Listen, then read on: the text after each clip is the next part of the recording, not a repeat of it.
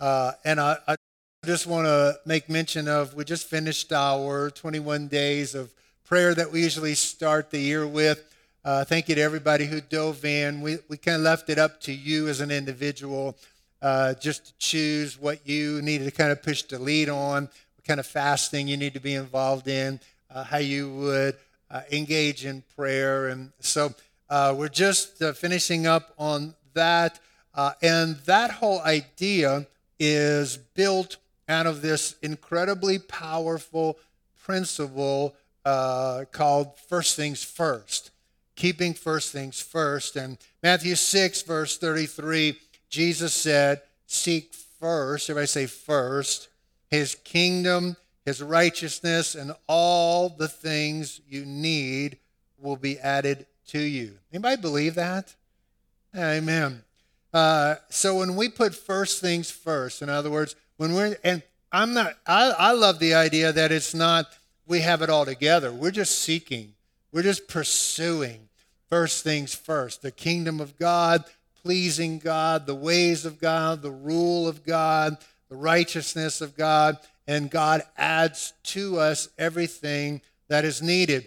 As I'm teaching this and talking about it, my, my heart is one that people who already get this, who know it, who understand it, that I would be able to stir some faith in you to believe the promises that God has given to us for, for honoring, him, honoring Him with first and best. Because the Bible does promise that if we bring the whole tithe into the storehouse, that He'll open up the windows of heaven, pour out a blessing that can't be contained. He'll push back the devourer in our life and watch over us. It says our barns will be filled with plenty, our vats will overflow with new wine. So those are promises, and promises are engaged by our faith. When we honor God with the first and the best, He blesses the rest. So I'd rather live with 90% blessed than 100% cursed. Amen. And uh, I hope you get this and understand the power of this first things first idea because there's, there's more to being a Christian following King Jesus than becoming a nice person or, a, or a, just a moral person. I'm all for being nice. Uh, I'm, I'm all for, you know, uh, living a moral life. But the kingdom of God is a kingdom of power.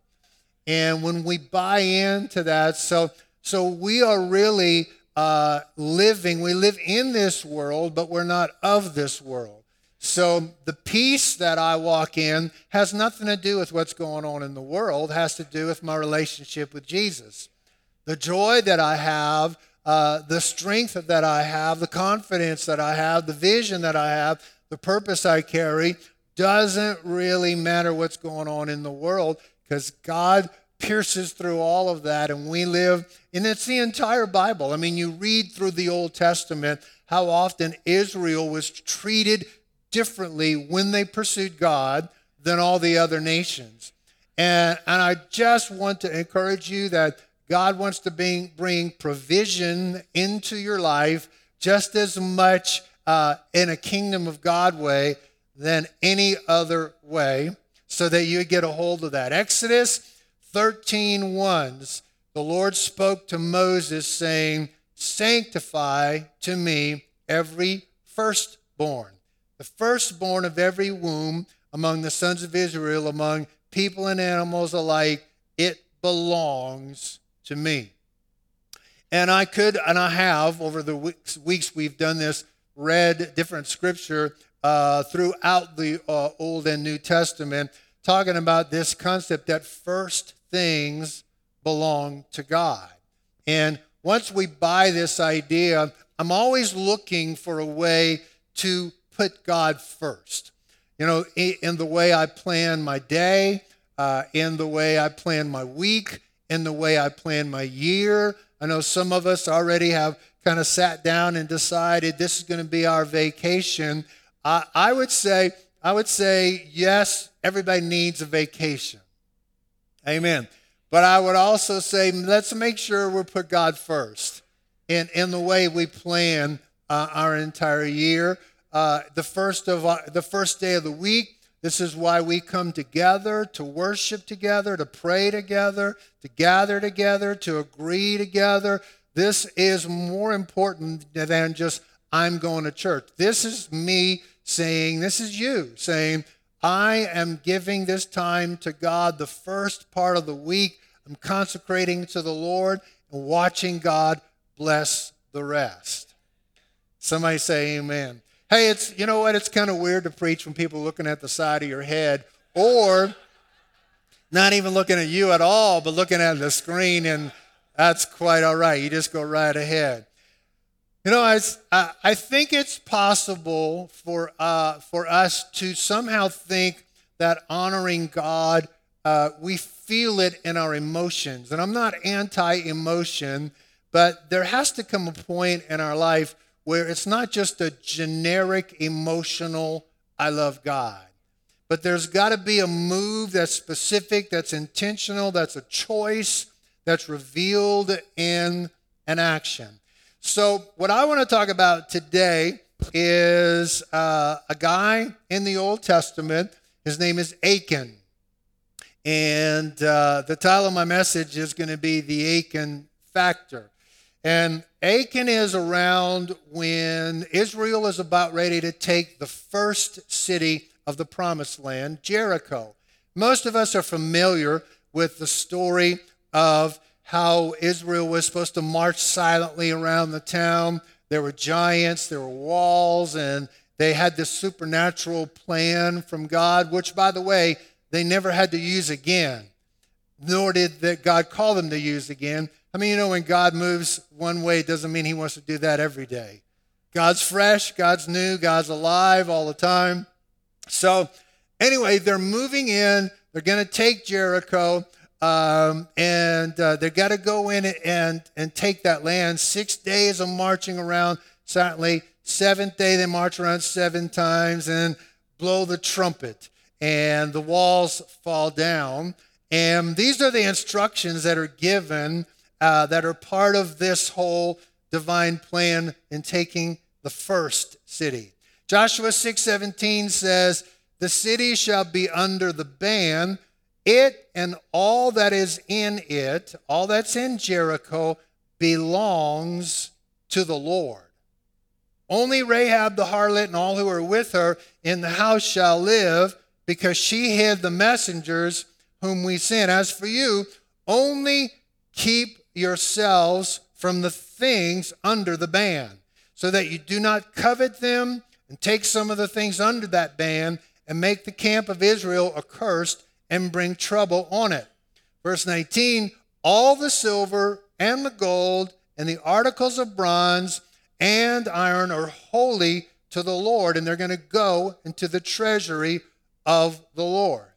So we drop down to Joshua 7, verse 1, and it says this But the sons of Israel acted unfaithfully in regard to the things under the ban, for Achan the son of Carmi, the son of Zabdi, the son of Zerah from the tribe of Judah, took some of the things that were under the ban. Therefore, the anger of the Lord burned against the sons of Israel. So they don't really know that this has happened with Achan. It's happened, and uh, Achan is kind of sneaky, done this deal. So they, they launch out into uh, taking the next city. Joshua 7 2, Joshua sent men from Jericho to Ai, artificial intelligence. I just actually, which is near Bethaven, east of Bethel, and they said, Go up and spy out the land. Now, Joshua had done this with Caleb right before, so he knows the, the, the way things go. So the people went up, spied out Ai. They returned to Joshua, said to him, Do not let all the people go up. We only need about two or three thousand to go up to Ai. Don't make all the people toil up there, for they are few. So about 3,000 men from the people went up there, but they fled from the men of Ai. The men of Ai struck down about 36 of their men pursued them from the gate as far as Shebarim, struck them down on the descent. The hearts of the people melted and became as water. They're going, What is going on? Joshua tore his clothes, fell to the earth on his face before the ark of the Lord until the evening. Both he and the elders of Israel, they put dust on their heads. Joshua said, Alas, Lord God, why did you ever bring this people over the Jordan only to deliver us into the hand of the Amorites to destroy us? If only we'd just been willing to dwell beyond the Jordan. If only we were just willing to settle.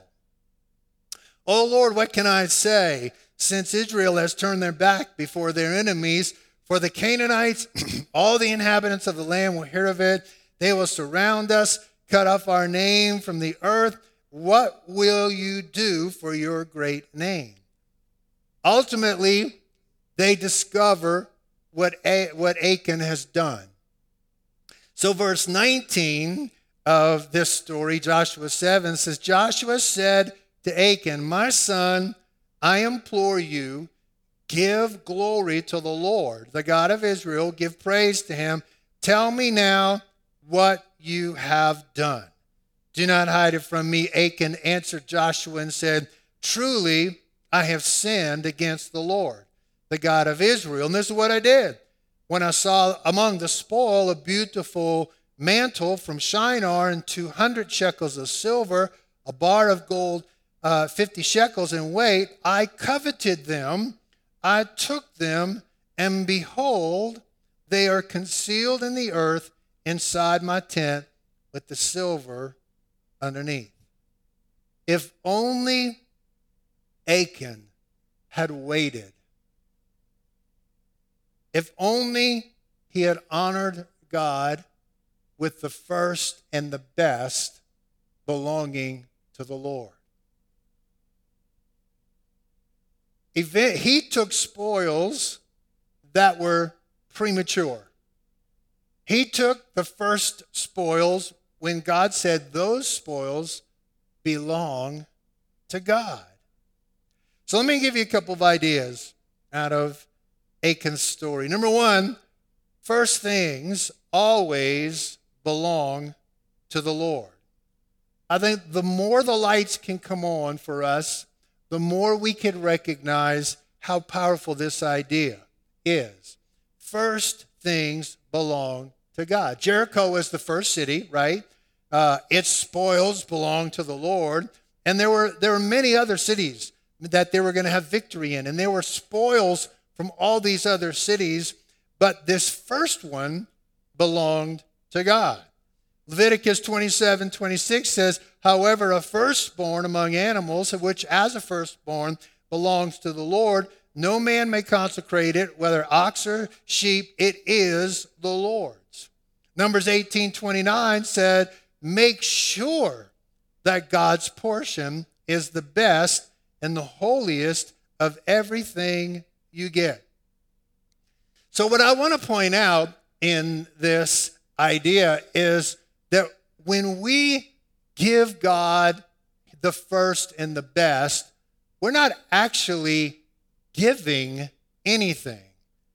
It's not actually ours to give. The first actually belongs to the Lord.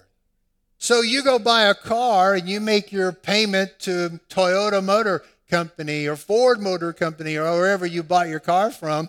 You're not giving them the payment for your car, it belongs to them.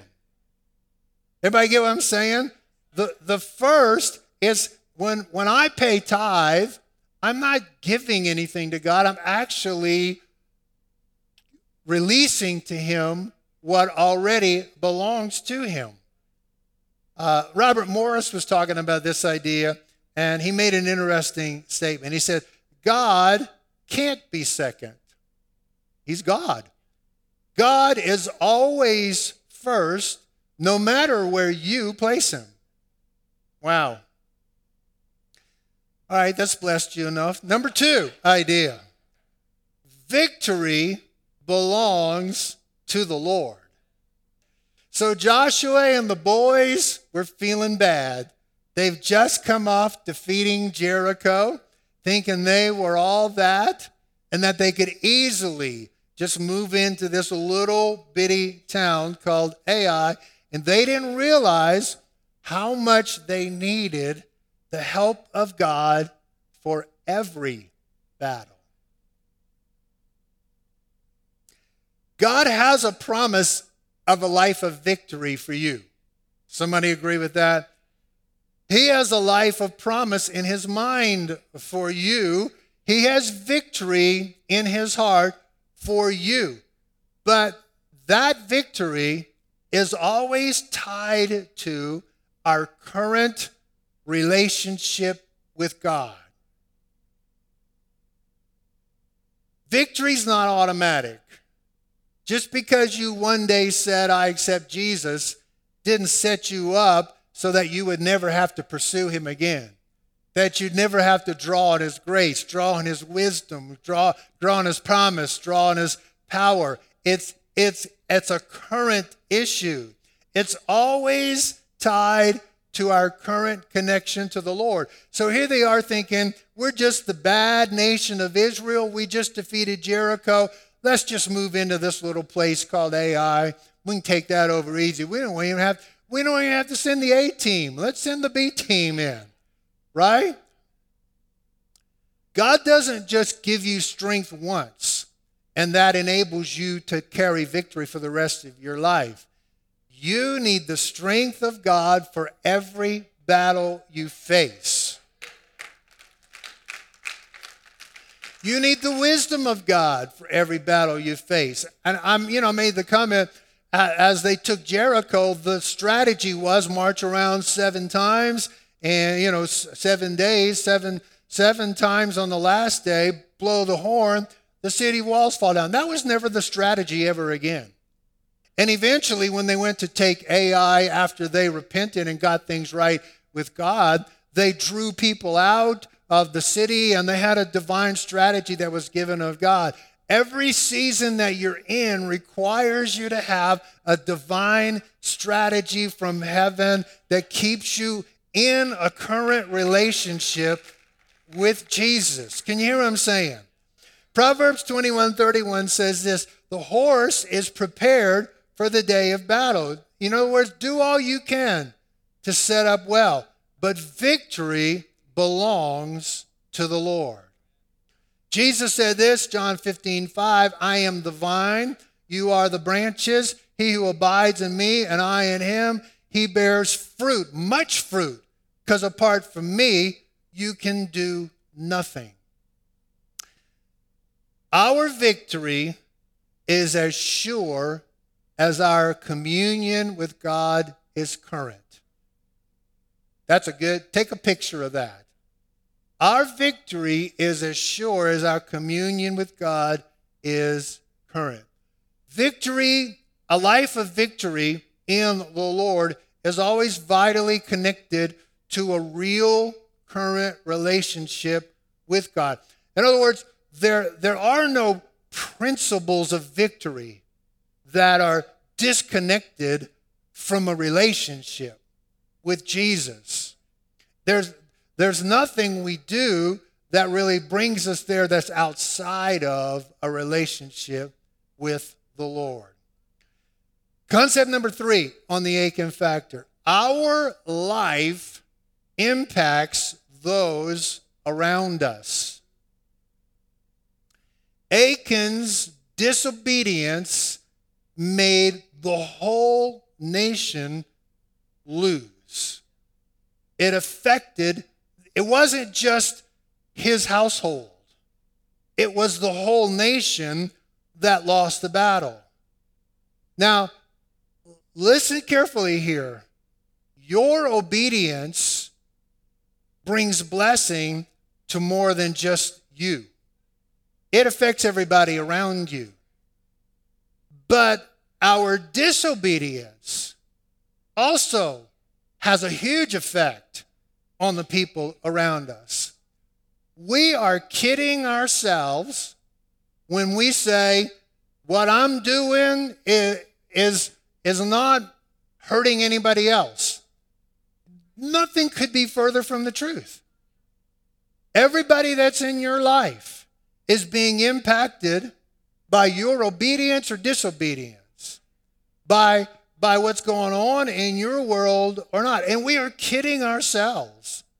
If, if you've got a, a drug problem, an alcohol problem, an abusive problem, an anger problem, a greed problem, a gambling problem, whatever kind of problem you have, you are kidding yourself to say that's just not affecting anybody around me. It is affecting everybody that is around you. Something powerful could happen if you and I would say, I am going to get consumed with a vision to pursue God with all of my heart. I'm going to I'm going to pursue the purpose of God. I'm going to pursue excellence for the glory of God. I'm going to reach out and apprehend the best I can in God. You don't think that would make a difference in your family, in your friends, in your church, in your world? Out and out sin is going to have an adverse effect on people around us. But I also want to say mediocre lukewarmness also is going to have an effect on the people around us. And I'm encouraging you to reach out and seize your full potential in God, not just for yourself, but that you would reach for that because, dads, you are going to help your whole family. Moms, you're going to help your whole family.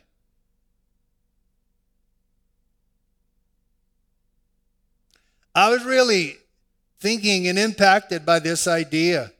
What if our men, I don't like to pick on men, but I might do a little bit of it right now.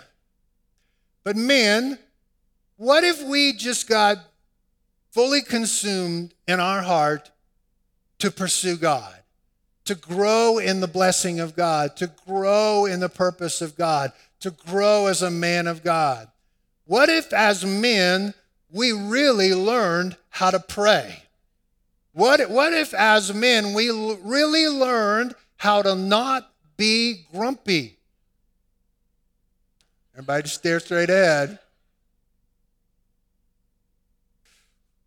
What, what if, as men, we really learned how to appropriately express love, like use words. Hello? Hello, men.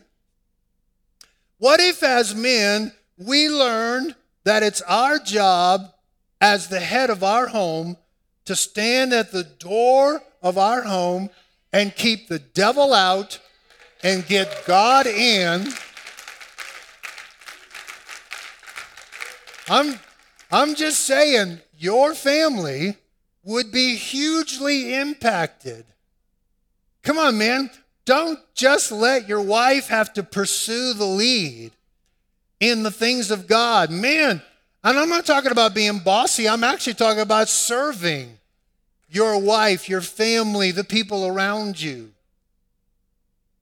And, and here's the thing that I, I want us to hear what an impact would happen if every person in our church began to honor God with their tithe. What would happen? Because because the Bible is very clear about this idea that when we bring the whole tithe into the storehouse, it opens the windows of heaven so that a blessing is poured out. Hey, I don't know about you, but I'm believing God for supernatural. I'm believing God for salvation. I'm believing God for healing. I'm believing God for more than just having a cool new stage. Hello?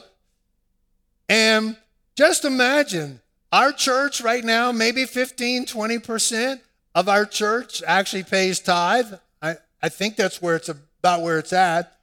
So here we are, 15, 20% open heaven. Can you imagine?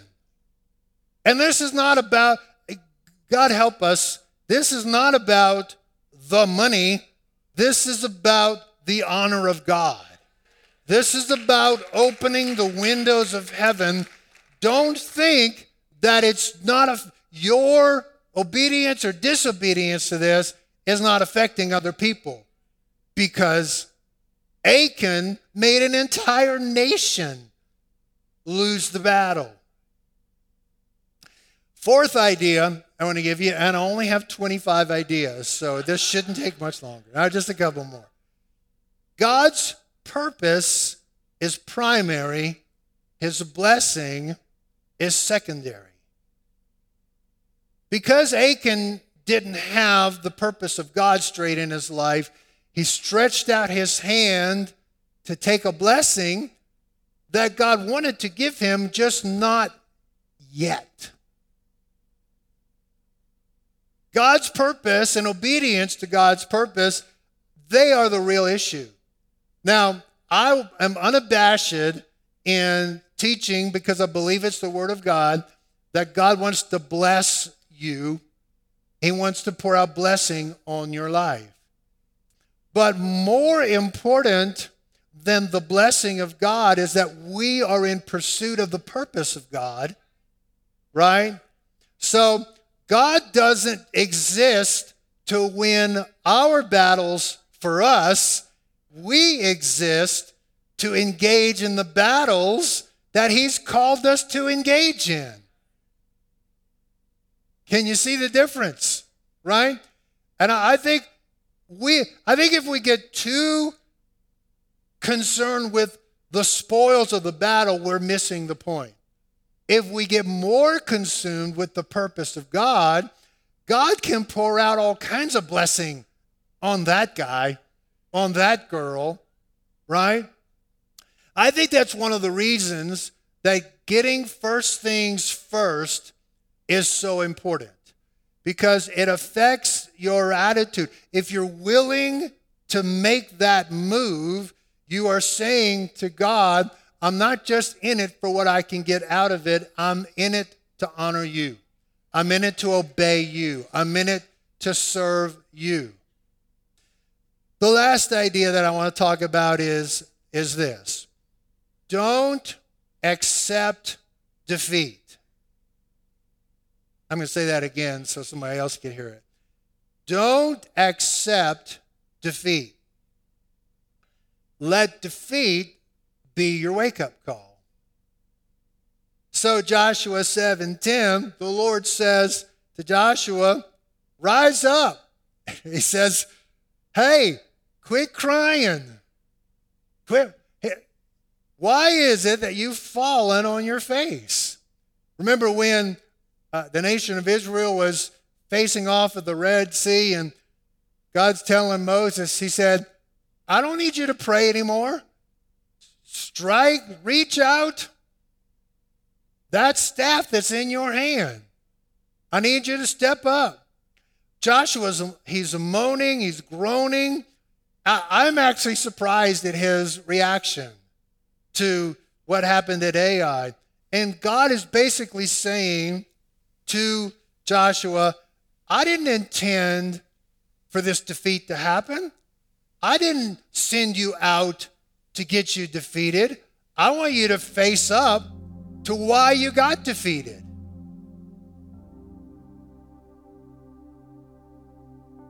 Second Corinthians 2 2:14 says thanks be to God who always leads us in triumph in Christ and maintains manifest through us the sweet aroma of the knowledge of Him in every place. I honestly think, and I've done this as well. I think sometimes we get can get too passive about defeat in our life. And we can start to tell ourselves, well, maybe this is just God's will for me. I might work for other people, but, or maybe this is just my lot in life. And I'm going to say if you're moving forward and you're trying, defeat is going to happen. But I think we can make that defeat serve us by letting it be a wake up call. Right? I think if we'd be honest and ask ourselves, why am I not winning? Like, why am I not winning in my emotions? Why, why am I not winning in my ministry? Why am I not winning in my finances? And it's too easy to accept defeat. Why am I not winning in my relationships? I don't expect anybody to shout at this point, but why am I not winning in my walk with God? I think to have the honesty to look at it and go, I believe God wants victory for me. I believe He wants my family healthy, happy, holy, whole, full of love, full of joy. And if it's not there, why not? Instead of just passively accepting defeat, I want to say to you, like the Lord said to Joshua, rise up.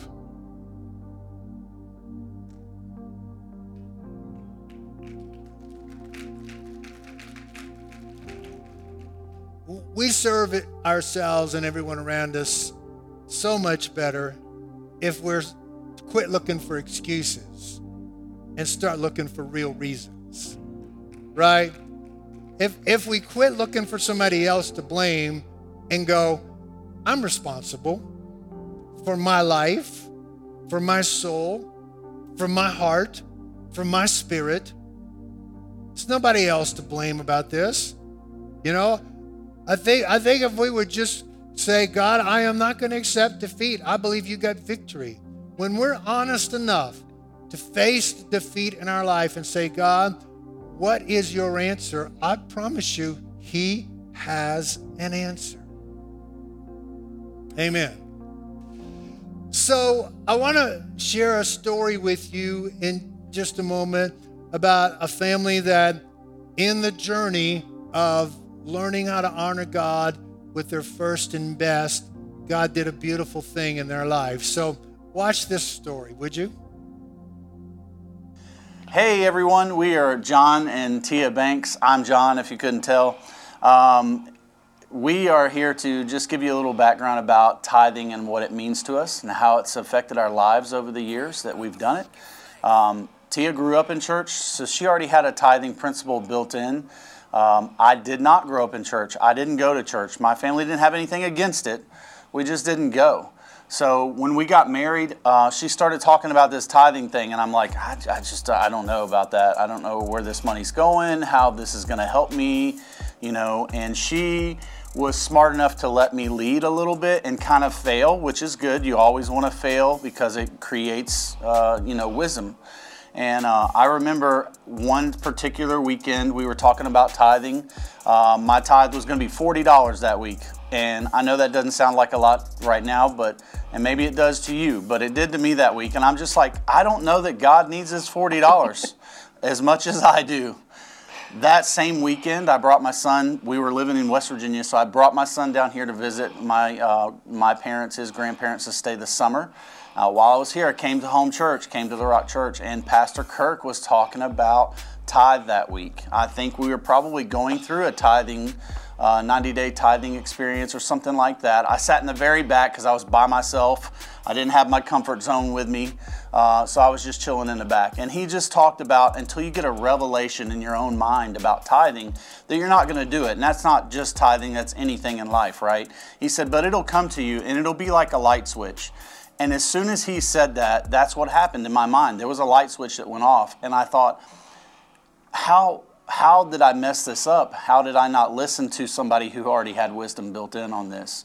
So I had to go home and I had to uh, apologize for not leading our family the way we should have. And from that moment forward, we started tithing. Now, we probably didn't do it perfect, we didn't do it right, we didn't do it as much uh, right out of the gate, and we had some, you know, improvements to make, right? Progress was always there. We found a book We started reading this book. called The Blessed Life, and we started learning what tithe meant and how Yeah. it worked, and that it was not just the money that was 10%, it had to be the first money. It had to be the best out of your uh, money. It couldn't be the part that was left over, or we have to make sure that everything fits because if we did that, it wasn't going to.